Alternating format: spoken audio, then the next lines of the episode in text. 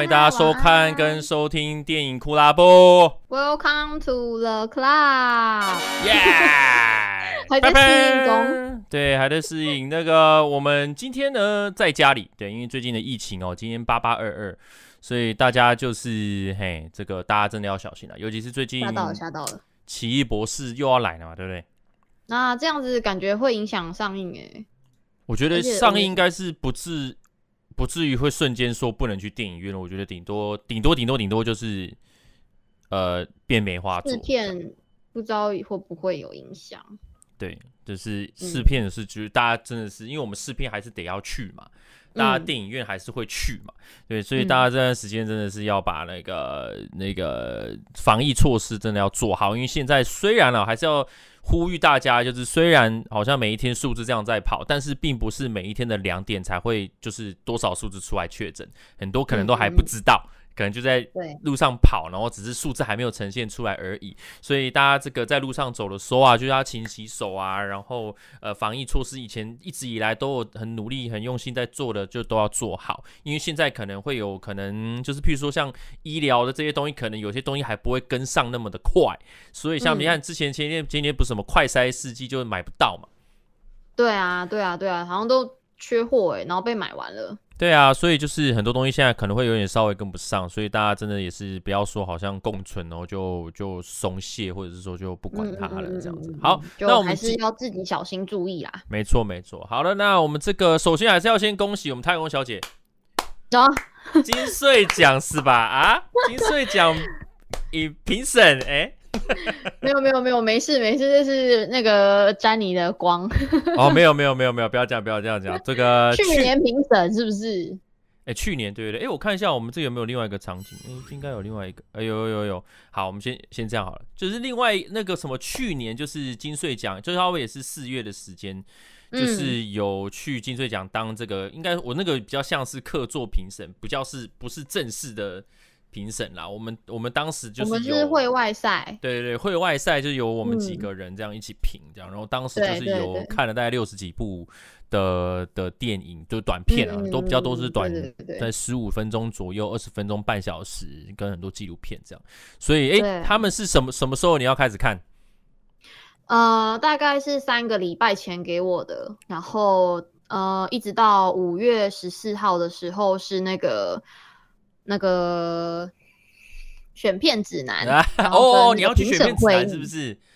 对对对对对对对。然后所以我现在就是要看完片子之后，然后在选片指南的时候跟大家介绍，这样。应该就是负责某一区的这样子。对对对对对对对。哇，那那就是跟跟我那时候一样，你就是你就是接着我的路了。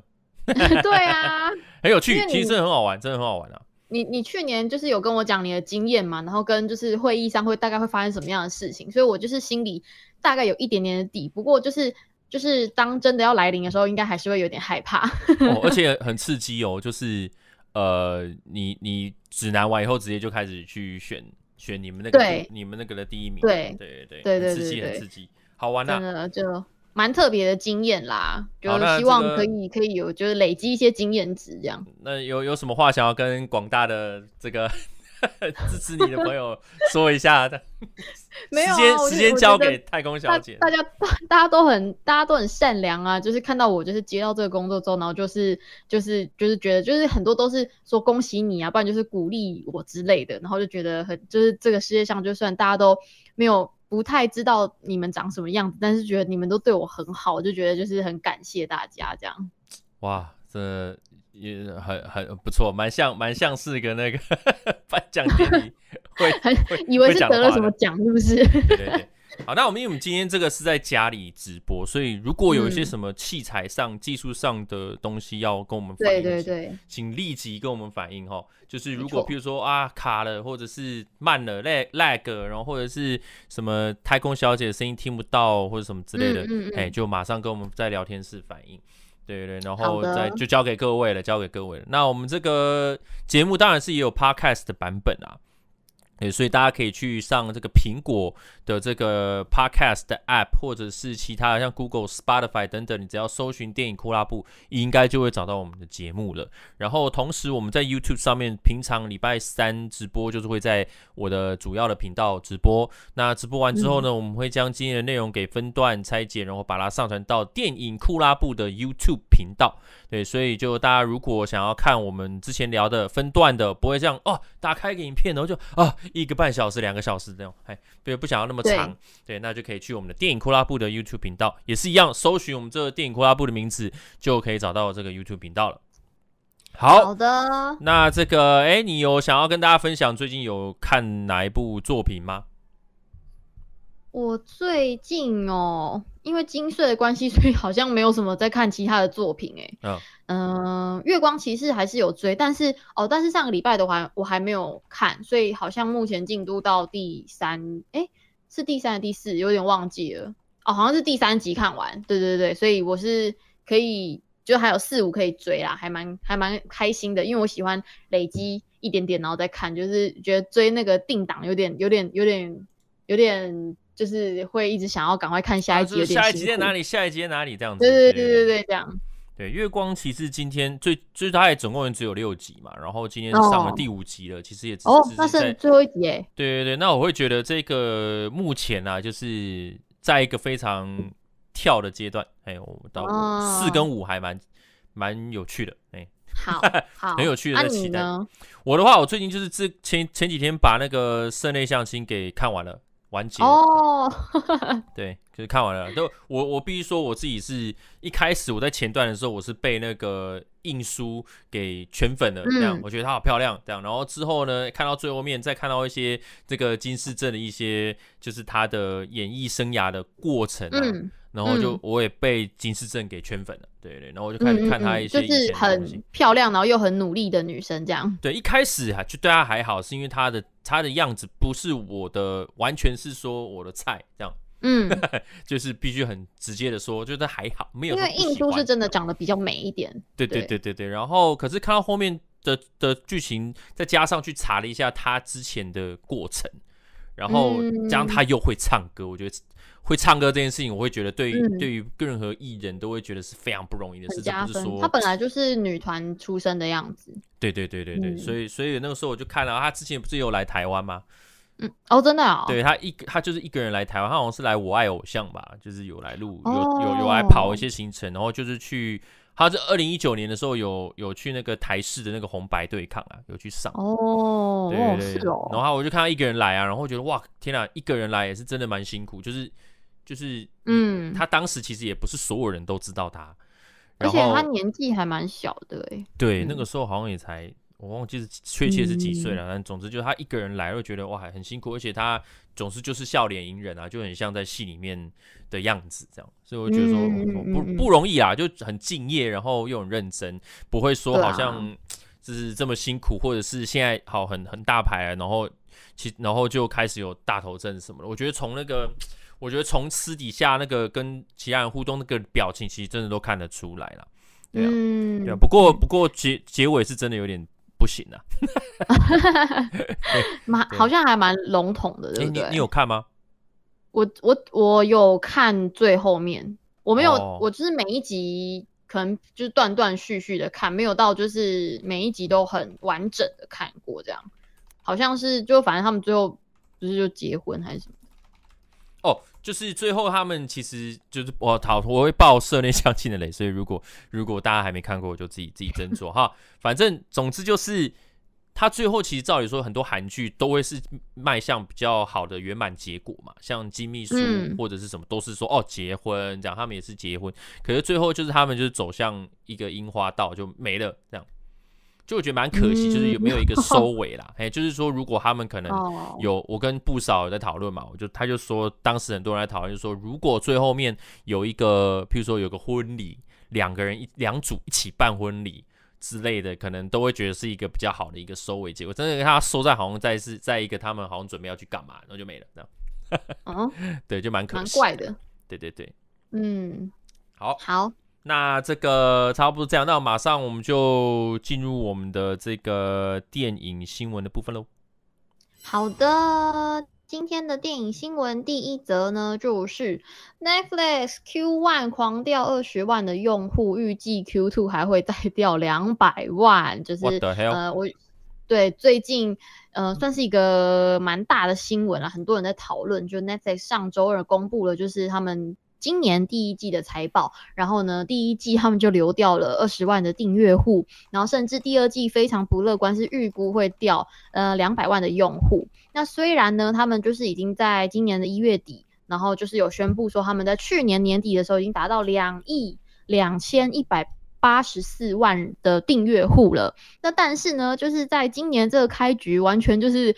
呃，表现非常的不好，因为他们虽然有推出这个伯杰顿家族名门运势嘛，然后还有这个超时空亚当计划，那但是呢，就是他们的订阅数仍然下滑到了两亿两千一百六十四万，也就是掉了二十万人。虽然这个数字听起来还是很大，但是总共他们就是这过去的十年来，从来都没有出现过单季负成长的情形，诶，所以。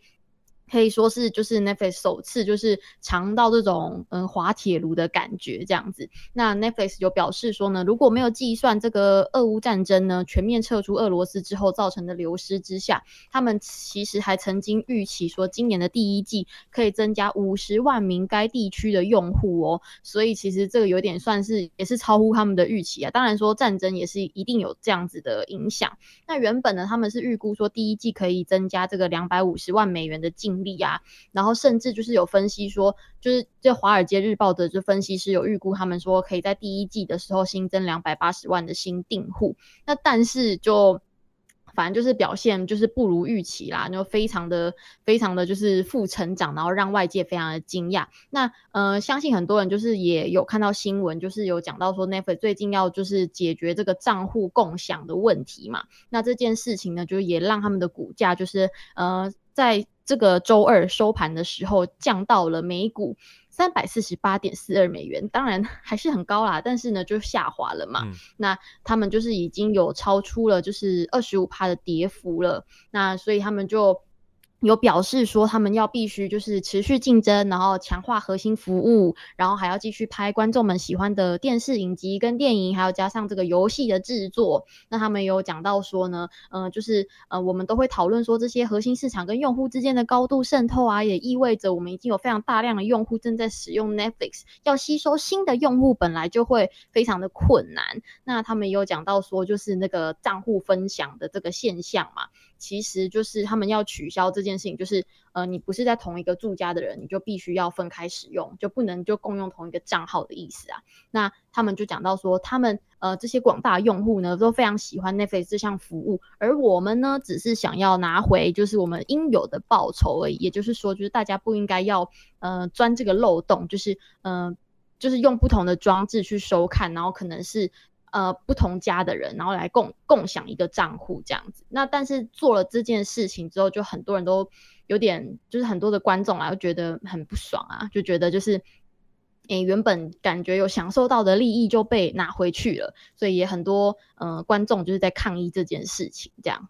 嗯，应该现在蛮多人都有做那个，就是分享吧，就嗯，分享给身边的啊。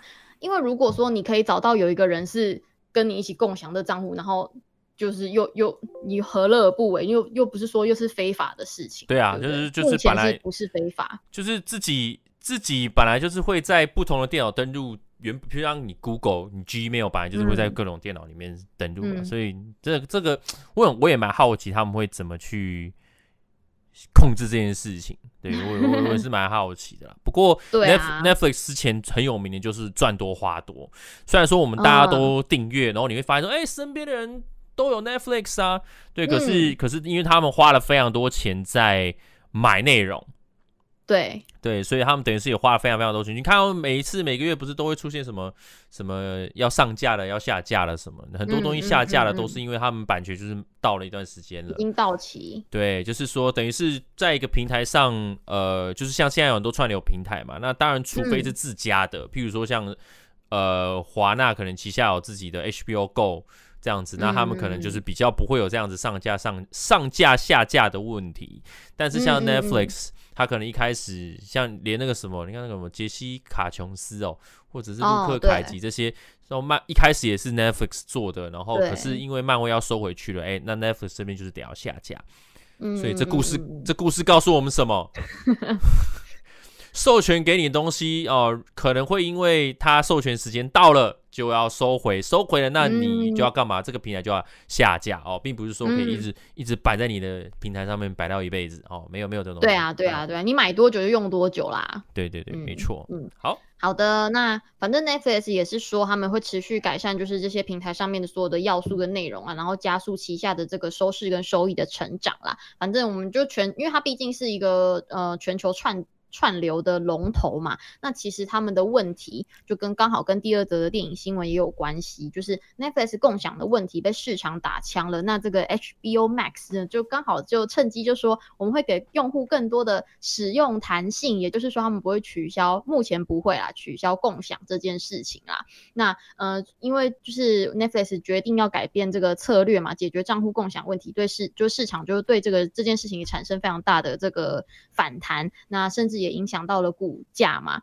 那最近呢，这个 HBO Max 就是告诉大家说，我们不会对任何人就是做这个共享账户这件事情做出任何的处置哦。那虽然最近呢，就是这个 Discovery 集团呢、已经成功收购这个华纳媒体啦。那但是华纳媒体在呃今年这个第一季的财报呢，还是属于这个老东家 AT&T 里面。那所以他们这个 AT&T 的 CEO 呢，就是约翰史塔基，就有在这个 Q1 的财务报告里面提到呢，就是他就。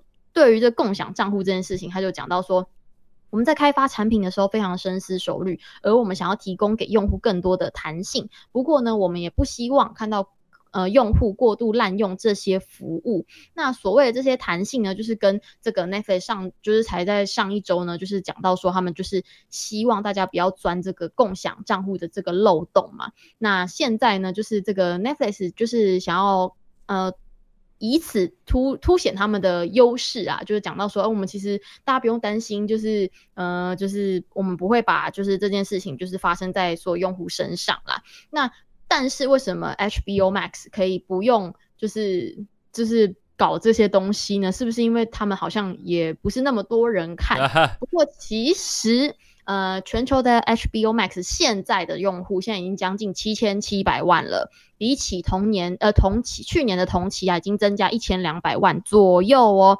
虽然就是比起这个 Netflix 的两亿啦，当然还是有很大的差距，但是他们的成长数就是真的是激增这样子。那当然用户数已经超越了，就是增加的用户数已经超越了 Netflix。当然也是因为 Netflix 现在已经有感觉有点。达到饱和的感觉啦，那所以 HBO Max 当然就是不能够就是流失这个机会啊，就是赶快要就是要取得这个优势之后赶快追上去。那现在呢，就是那个 HBO Max 的用户的方案是准许三个装置同时使用一个账户来观看，而且只要台币一百四十九元的费用哦，比起这个 Netflix 最基本方案是两百七十元，而且还只允许一个装置收看，还要低了很多。那所以其实 HBO Max 就试出的一些弹性啊，就是希望可以吸引到更多的。这个串流的粉丝啊，毕竟现在就是串流已经是一个，呃，人人都就几乎都是人手都有一个嘛，不管你是用哪一个。那而且呢，就是 HBO 之后，呃，还会有很多新的内容啊，像他们之后还有这个什么探索频道啊，然后 TLC 啊，旅游频道，巴拉巴拉，就是全部呃六个频道里面加起来会有超过五万五千档的节目。那而且还有 这个原本这个就超级丰富的华纳宝库在里面，所以就是呃，就算是迪士尼也是只有六个分类嘛，就迪士尼、皮克斯啊、漫威、星战啊、国家地理频道啊、Star 什么的。那之后新的这个 HBO Max 的平台呢，一定会有更大规模的这个重整。对，那所以是一波应该会是一个蛮大的反攻啦。对。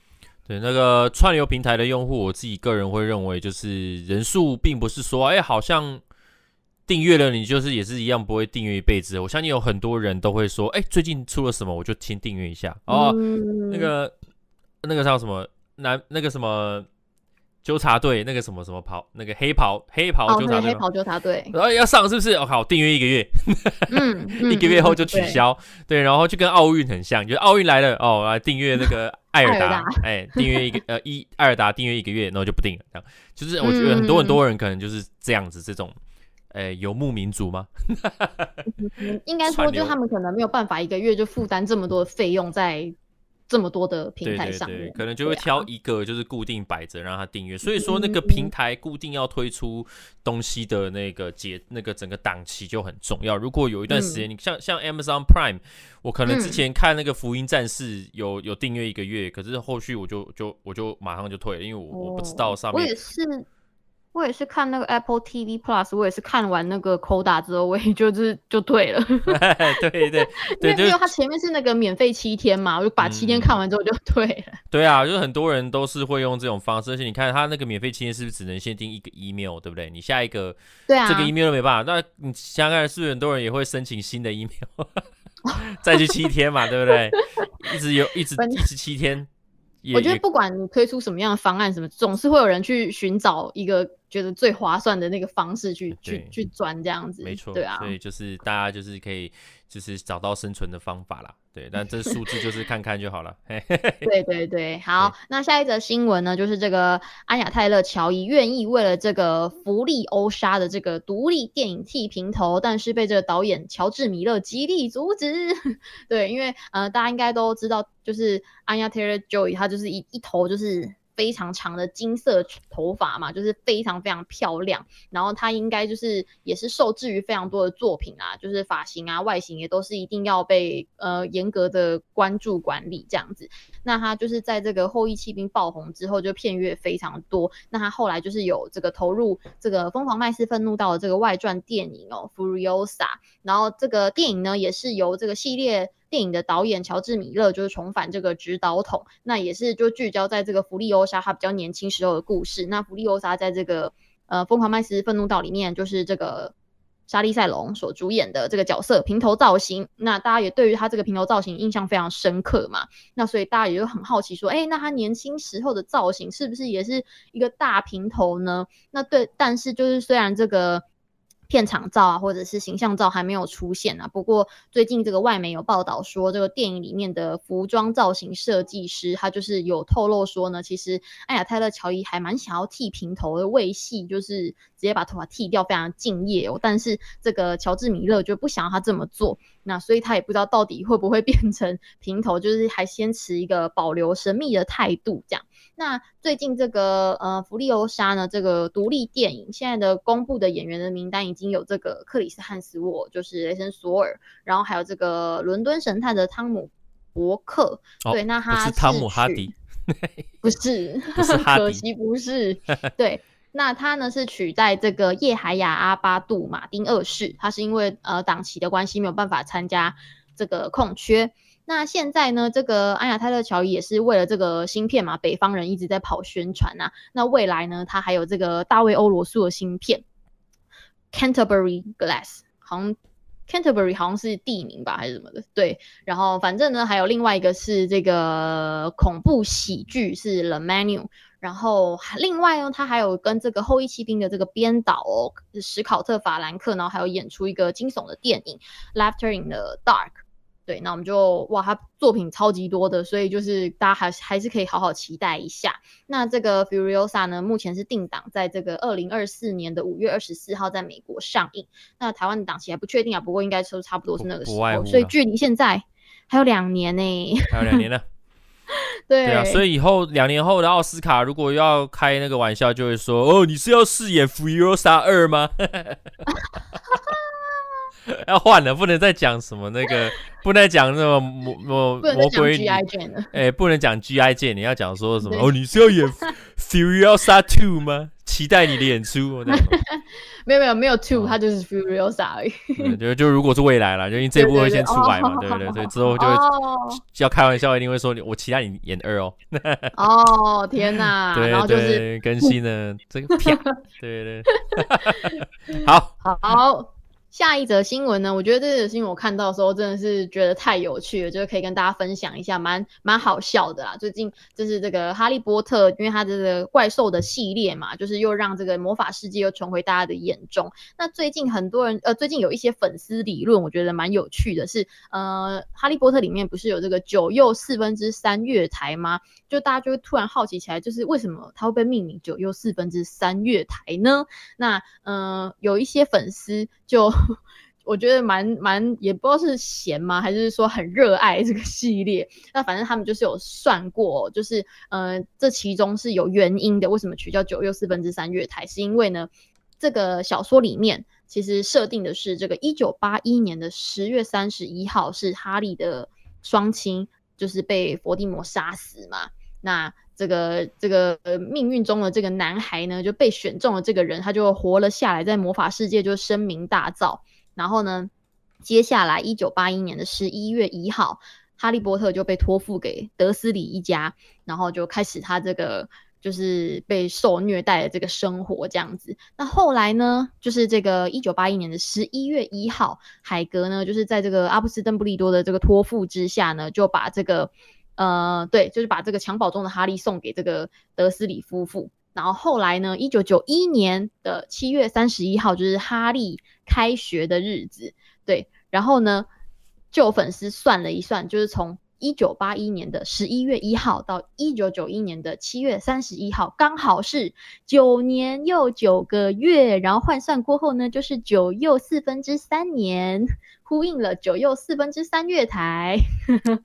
虽然不确定是不是掐指一算。呃彩蛋啦，但是这是这是算超意吗？这算超意吗？嗯，我觉得我不知道，但是就是蛮刚好的啦，嗯、就算是一个挺有趣的事情，这样给大家参考一下了，给大家参考一下。对，我觉得蛮大家，我觉得。应该说可以从这件事情看出来，就是这个系列有多么受到粉丝的欢迎，就是他们喜欢去钻这些细节，研究一些很就是很细的东西，不管就是这些东西有没有影响到剧情本身，但反正就是可以显示出来他们就是真的非常热爱这样。嗯哼，好的，好的。下一则新闻呢，刚好就是跟我们今天要讨论这个《妈的多重宇宙》非常有关系。那在里面这个表现非常精湛的关继威，他是呃隔了二十年复出嘛，啊、那接拍这个《妈的多重宇宙》，那他也有被访问，他有讲到说为什么可以消失那么久啊？就是大家都没有看到你这样子。那他就有讲到说，其实好莱坞对于成年的亚洲演员呢并不友善。那呃，其实关继威呢是在一九八四年的时候演出这个《魔宫传奇》，演出了这个小青快一个角色吼。然后呃，大部分就是跟很多人出道的经历一样，他是陪他哥哥一起参加了这个甄选。那互相练习台词的时候呢，就被试镜导演相中了，然后得到了这个小青快的角色。那后来呢，就是演出《魔宫传奇》一年之后，他又受到这个史蒂芬史皮伯的青睐嘛，演出了这个《七宝奇谋》里面的百科，那就是扮演这个智囊团的这个角色，常常就是会在出其不意的状况之下，用一些小道具来拯救朋友。那当时呢，就是已经十四岁的关继威呢，其实已经在这个好莱坞两部大片里面演出了，甚至呢，就是在这个《魔宫传奇》里面，就是演出呢，还获得这个青年艺术家奖哦。那很多人就觉得说，哎、应该是开启这个你的大红大紫之路啊，但是结果却却没有他意料中的这个运这么顺遂啦。因为其实他演完这两部电影之后呢，就没有其他的大片再找他演出了。那甚至就是在一九九三年的时候，他有来过台湾，然后跟季晴啊、邝明杰等人一起演一些八点档连续剧。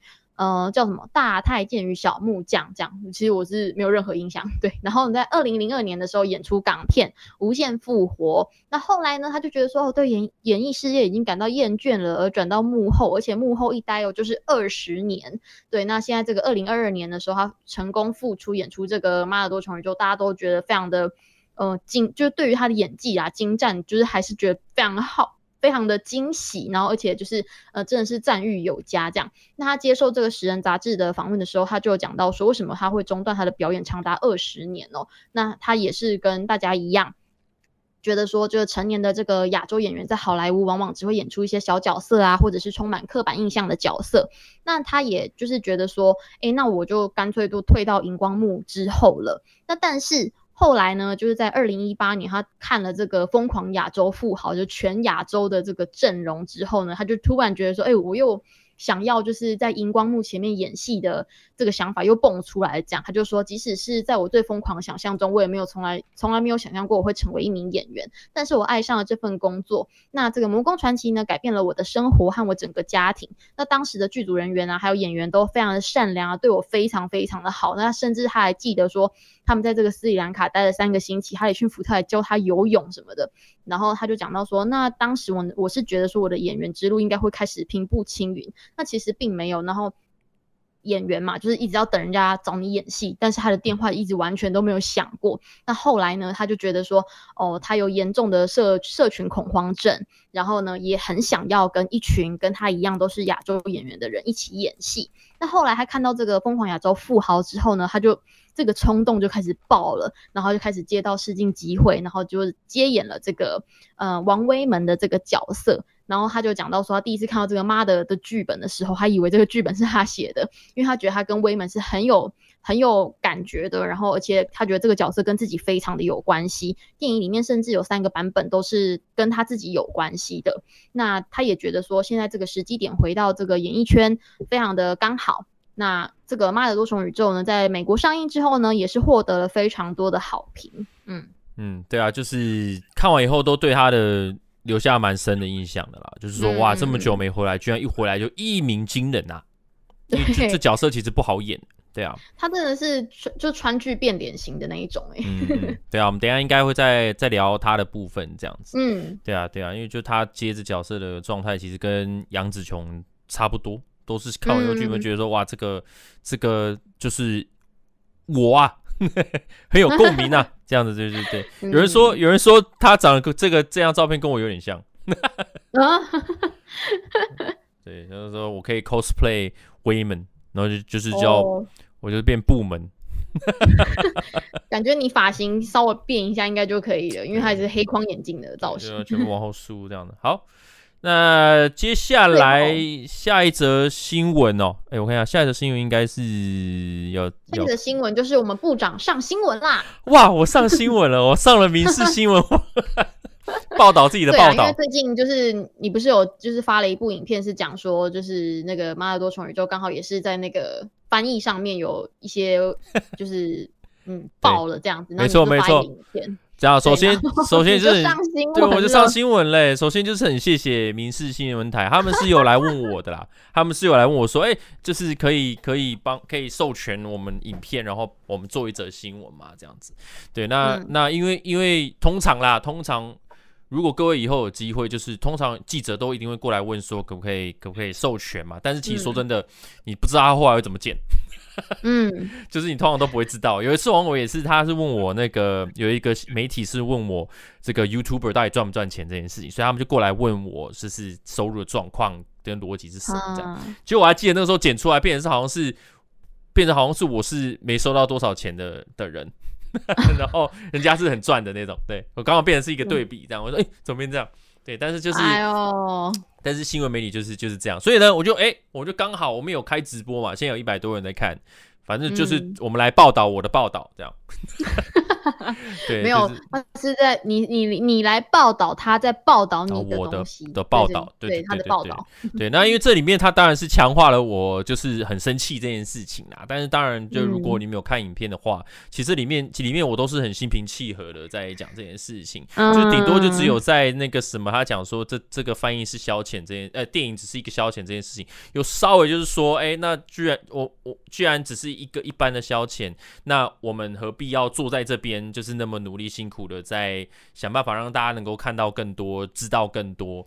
原因就是、嗯、原因就是这样子嘛。所以我觉得说，这电影并不是只是单单一部电影那么的简单。但是我觉得很多东西也都是由这个出发点出发啦。像像你听音乐，你拜就是想要说可以。轻松听嘛，抒发一下心情，压力很大。嗯、可是你要做音乐这件事情，就是有掺杂到很多细节、很多专业，嗯、所以你不能说这些东西这么只是一个娱乐，那大家干嘛认那么认真？这件事情就我就是主要是这件事情我稍微讲一下了，但是就是当然了、嗯、哦，媒体的部分会稍微强化这件事情。他说我动了肝火啊，大动肝火。那、啊、你的肝还好吗？更让部长大动肝火哇！这个这个怒批哦，翻译是可以有缓冲，别践踏翻译产业，别践踏翻译产业，乌汤啊！对对对啊，这就是就是说，因为我。我不是翻译的人呐、啊，对，所以我觉我觉得有没有践踏到，当然就是翻译的人比较有资格讲啦。那只是说，嗯、我只是觉得说，在我们以观众的的角度去看电影的时候，翻译给人的感觉，我就是从一个，嗯、因为比较像是从一个使用者的出发点，比较有经验的使用者出发点出发啦。对对对，还蛮有意思、嗯。我觉得我突然想到一件事，不知道。可不可以分享？现在你可以吧？应该讲完了吗？哦，好，对啊，没有因为就是最近讲到翻译这件事情，然后其实因为我也不是专业的翻译嘛，所以就是对于这件事情，我觉得其实也没什么好发表意见。但是我建议大家可以去看那个，就是我们台湾电影、台湾的日文片啊，都是。几乎啦，就是有一个非常非常专业的译者，就是他叫克柔。哦，我有，我今天有把他，我今天有把他列进来。对对对，我我有我有看到他写对对对对对。对，因为他其实正是长期在我们就就像我以前做记者的时候也是一样，就是呃，我们如果访到日本的演员啊，然后都会需要有翻译嘛，一定需要的。就我们碰过那种很糟糕的翻译，然后有碰过克柔。然后他们俩真的是差超级多，就是很很很糟糕的翻译，是完全会把你的语义全部都解释错误，然后你回答他回他回答的也不是你要的东西，然后整个就是现场一团乱这样子。那但是克柔是一个，他完全就是传达非常非常精准。当你用了，可能他会觉得说有可能会对这个受访者来说，呃，冒犯，或是甚至是觉得说，哎，好像不太适合问，他会自己把它顺掉，然后把它变得比较圆滑一点点，然后。在很多的那个日片的翻译也都是他，那所以他就是在他的脸书也写了一篇，就是关于这这一次就是呃翻译的事件，然后当然多的是还是有他自己翻译的这个经验啦。那我觉得他其实是用那种很平时，然后非常嗯、就是实战经验的这个过程当中跟大家分享翻译这件事情。我觉得翻译其实真的是很多人都忽略掉他的很多细节。然后跟就是他专业的地方，甚至很多人就觉得说啊，不就是直接翻译而已嘛，就是有又又没有什么需要什么功夫。但是其实真的是看完他的文章之后，你会觉得这这这是一门非常非常深的功课。对啊，你看有些人有些人可能因为这件事情都已经大家习惯听到翻译两个字，大家想到就什么中文什么翻译组有没有？大家都只会、那个、大家都只会想到就大家只会想到翻译组，然后就觉得说翻译组这种、啊、翻译这种东西有有。因为这实在太常出现在我们的呃生活之中了。你看各种漫画，然后小说，那《权力游戏》不是也就是要有人必须得要把它翻译过来嘛？对，就是太常存在在生活中，所以我们反而更会忽略这个翻译的人的中，因为因为他翻译的文我们不懂嘛。你看现在韩文，我们我们根本不懂韩文在讲什么啊。嗯、那那我们只能透过他讲出来的话去理解这个人在讲的东西，所以他的责任很重大。嗯、因为尤其是像一些现场活动什么的，你那个翻译没有精准哈、啊，那个那个传达意思错了，不管是从日文过来到中文，中文到变日文，中间那个只要有个错哇。那个代词就很大条哎，而且其实你在翻译的时候，其实你根本不知道台下或是现场有没有精通这个语言的人。对，所以其实你在翻的时候是，其实应该是要非常战战兢兢的，因为你又不是只有你会这个语言，所以其实其他懂这语言的人会觉得哇，你你在干嘛这样？对 对对，所以这也是一个很辛苦的。所以我在那个影片里面，我其实有讲，我说这个这种状态。哦，这是可以变成是，还是我们等一下的翻译事件再讲？哦，也 可以啊。我们上面有个翻译师，我们等一下再来回来回来讲。总之就是这个新闻，就是 他说我大动肝火了，但是我只要跟大家讲，就在之前做雷神索尔的那个预告的时候，我比较肝火比较有动到了。哦 熬夜熬夜熬了熬到、哦、熬到 六五点还六点，对，熬夜的部分让我大动肝火是雷神所有预告分析，对，拼了一个晚上，对对，所以就好，这个就总是这样，对，对然后刚好那个这个佩德洛马丁有问他说，我有问说翻译搞完搞完成之后呢，会让电影公司你讲话慢慢讲，你讲话慢慢讲，对，讲话你讲话慢慢讲，对，讲话慢慢讲，好，会让一定会一定会。一定会给电影审核，不可能翻译的人打完以后直接就按 Enter 送出去啦，一定会给电影审的啦。所以 所以就是说，我们等一下在翻译事件，等一下会再讲啊。我们等一下是有播送事件吗？嗯、刚刚对，刚播送事故啊。播送事故，好好好，没问题。好，我们赶快马上进入那个上周票房，我们刚刚漏掉了，我们刚刚漏掉了。哦，好好好，OK OK。上周票房那个四月二十二号到四月二十四号，全台周末票房冠军依旧是邓布利多的秘密，然后是一千八百三十二万，累积呢是九千两百五十万。所以我们这个恭喜这个邓布利多的秘密再度登上榜首。那来，哎，那那 再来就是第二名到第十名，第二名就是我们的妈的多重宇宙一千两百零三万，累积是一二一二。那第三名就是超级任务哦，任务，嗯、这两部属性都很接近的，就是某一个演员，然后就是。很努力的演出，然后都在演跟自己的生涯，嗯、其实真的多少都有蛮、哦、蛮大关系的两部片了、啊。那超级任务也是暌违已久，看到尼可拉斯凯奇重新回到了大家的眼前这样子。然后像我之前有看到他上那个节目，然后就觉得说哇，很怀念他，而且他搞笑的幽默还是依旧啊。对对对，嗯嗯嗯，他在那个两千年初的时候，真的是各大动作商业片的御用男主角，哎，真的，真的是到哪里都是他这样。听说这一次超级任务的国外的票房啊，嗯、好像也是他近十年，嗯、还不知道近几年就是最高的，真的真的，就评价很蛮好。我想大家可能想到尼可拉斯凯奇已经在台湾了、啊，嗯、在台湾可能已经变成迷音了。只大家只知道说哦，这个人有出现在迷影里面，我知道他，但是你他演过什么？哎，他好像破产了。对，没有，甚至连破产可能都不知道。他只说哦，只记得那个那个那个脸有没有？这么糟糕？你说不知道他是谁吗？一定会有，我跟你跟你讲，一定一定会有人不知道他是谁，可是知道他有出现在迷影里面啊。这个梗图，这个这个这个 GIF 档，我记得这样，可是不知道是谁。Oh my god！我讲绝对绝对有，对对，我我不相信人性。对，好，总之超级对超级人物首周上一周三百二十一，在第四是咒、嗯、哦两百二十九，嗯、然后累计已经到一亿六千四百五十万。那在第五名是失落迷城一百六十九，累计是两千零八十四。然后在第六名呢也是新片是 Seventeen Power of Love 哦电影版哦一百三十三点四，累计是二零五。再来就是第七名，就是如果三十岁还是处男，似乎就能成为魔法师，是一百一十一万，累积是八百四十五。然后再来第八名就是这个月经，八十二点五万，越越南越南恐怖片啊！我们今天真的是，如果听声音档都想说，嗯，这是怎样？什么意思啊？哦，就越南的惊悚片哦，越越南的惊悚片哦，八十二点五万哦。在第九名是摩比斯，八十一点三，累计是四千七百零五。在第十名呢，就是重庆森林四 K 修复版哦，这个上周是首映周，然后就是七十九点四啦。哎，好的，好的，那接下来就是本周新片推荐了。呃，本周的新片比较没有那么。你可能在差不多是你在酝酿要等奇异博士了，对，所以我这、哦、对对对，这周我是推荐那个也是经典片啦，哦，这个告白，哦，它重新上映哦，对，没错，我重新上映哦，这个松松隆子的经典代表作啊，这个我还记得第一次看到这个作品之后真的是吓傻了啊，那个时候才刚开始看电影没多久，然后这部那个时候出来之后就，居然来这一招，有够恐怖的。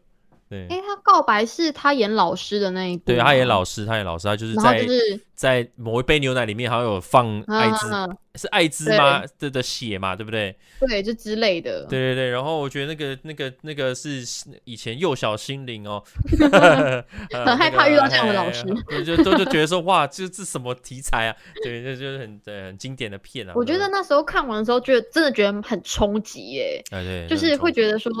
哇，就是你你你你会觉得说没有人会这样报复小孩，可是又看了会觉得又有点又又有点痛快，呵呵，就很复杂的心情啊。嗯，跟大逃杀一样。哦，再来就是还有、嗯、呃，其他旁边右边呢，就是大家可以看一下，就这周会上映的新的作品哦，都是在四月二十九到五月一号会上线的档期。嗯、好的，好的。